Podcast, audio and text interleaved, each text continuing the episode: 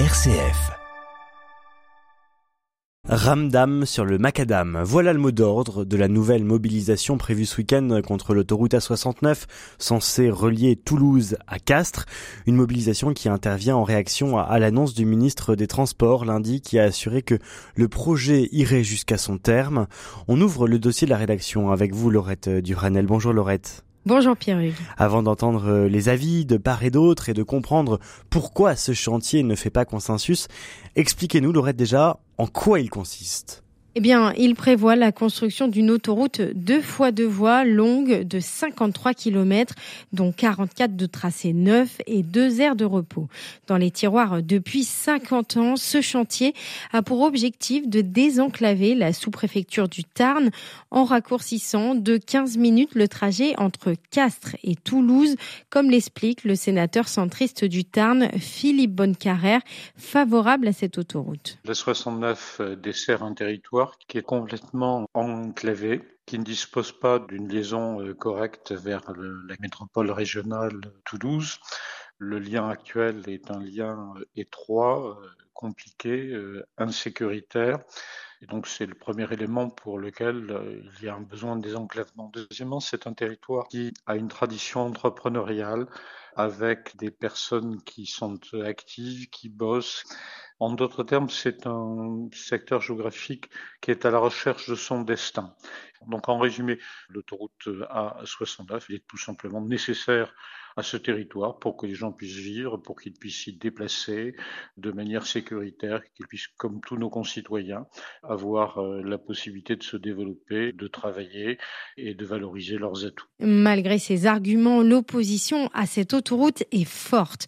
Une opposition incarnée par les associations de protection de l'environnement, mais aussi par les riverains et par certains élus locaux, comme Laurent Ferlico. Il est maire de la commune de Loubins-Lauragais, situé à quelques centaines de mètres à vol d'oiseau de la future euh, autoroute. Il dénonce un projet antinomique. Quand on voit aujourd'hui, euh, le 18 octobre, je suis parti de chez moi à 7 heures, il faisait 20 euh, degrés déjà. Je suis un peu sensible au fait que le climat a l'air de quand même bien changer et que construire et bétonner des hectares et des hectares de terres agricoles qui sont fertiles en plus, ça m'interroge quand même malgré tout.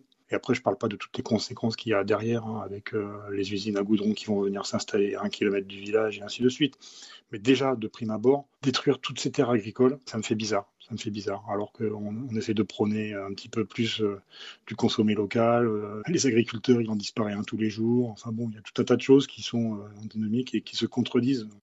À ces craintes, le sénateur Philippe Bonnecarrère tente de rassurer en mettant en avant le principe de compensation environnementale. Je comprends le sujet artificialisation, je ne peux quand même pas contester que la réalisation d'une nouvelle route entraîne une artificialisation liée bien sûr à l'assiette même de l'itinéraire, mais sur ce genre de sujet, il y a une règle qui est éviter, réduire et compenser qui est largement suivi. Donc c'est un chantier dans lequel les zones humides sont euh, restaurées, sont compensées. Euh, on donne toujours le chiffre que pour un arbre abattu, il y en a cinq euh, qui sont replantés. Mais cette notion de compensation est décriée par certains scientifiques, Laurette. Oui, c'est ce que m'a expliqué Laure Vieux. Elle est chercheuse au CNRS et membre du collectif Atécopole qui regroupe 200 scientifiques de la région toulousaine, dont deux membres du GIEC qui sont tous opposés à l'A69. La notion de compensation, elle est sévèrement critiquée euh, dans la communauté scientifique pour cette histoire de planter euh, cinq arbres euh, par arbre coupé. Il y a des limites techniques, c'est-à-dire qu'actuellement avec le réchauffement et la sécheresse, les arbres plantés ne reprennent pas tous à 100%. Il y a des problèmes techniques aussi de la disponibilité même des plants. Et d'autre part, euh, évidemment, cinq petits arbres ne jouent absolument pas le même rôle dans l'environnement qu'un grand arbre mature. Il y a l'hébergement de la petite faune qui euh, se fait. Il y a le maintien des microclimats, il y a la contribution euh, au système euh, hydrologique, c'est-à-dire que les systèmes racinaires des grands arbres permettent à l'eau de pénétrer, ce que ne font pas les petits arbres. Et puis, des petits arbres absorbent beaucoup moins de gaz à effet de serre, de fixent beaucoup moins le carbone que des grands arbres. Pour cette membre du collectif scientifique, le chantier de la 69 constitue un déni de la gravité du dérèglement climatique. Cette autoroute est emblématique de ce qu'il ne faut pas faire, dit-elle. Elle regrette d'ailleurs que le point de vue scientifique ne soit pas pris en compte, malgré leur pétition demandant l'arrêt des travaux signés par près de 1200 chercheurs. Et les scientifiques ne sont pas les seuls à vouloir arrêter ce chantier, Laurette. Oui, les associations environnementales, mais aussi celles de riverains, se mobilisent depuis plusieurs mois jusqu'à entamer des grèves de la faim ou de la soif pour les militants les plus extrêmes.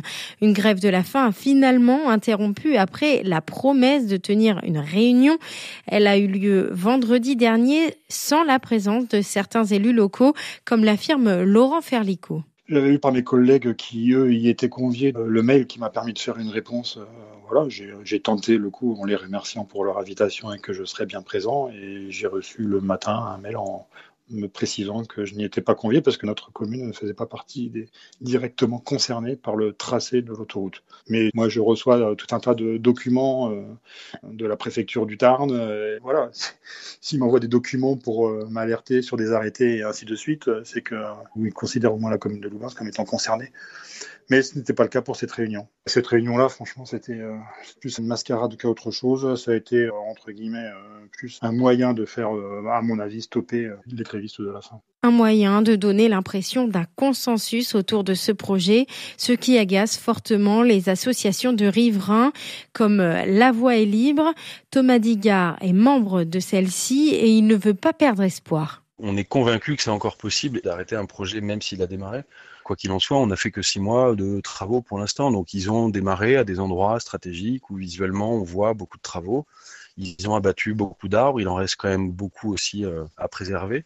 Donc, euh, pour moi, il n'y a absolument aucun doute sur le fait que le projet peut s'arrêter. Il peut s'arrêter de plusieurs manières. C'est-à-dire que juridiquement, 14 co-requérants ont déposé un recours sur le fond, qui sera jugé, euh, espérons, le plus rapidement possible il y a également la pression populaire. Enfin, aujourd'hui, on peut plus ignorer ça. L'ensemble de la société civile, y compris localement, et la population qui semblait avoir accepté l'idée, comprend aujourd'hui qu'il va y avoir des impacts qu'ils n'avaient pas compris, comme des centrales dans REHO, à proximité des écoles.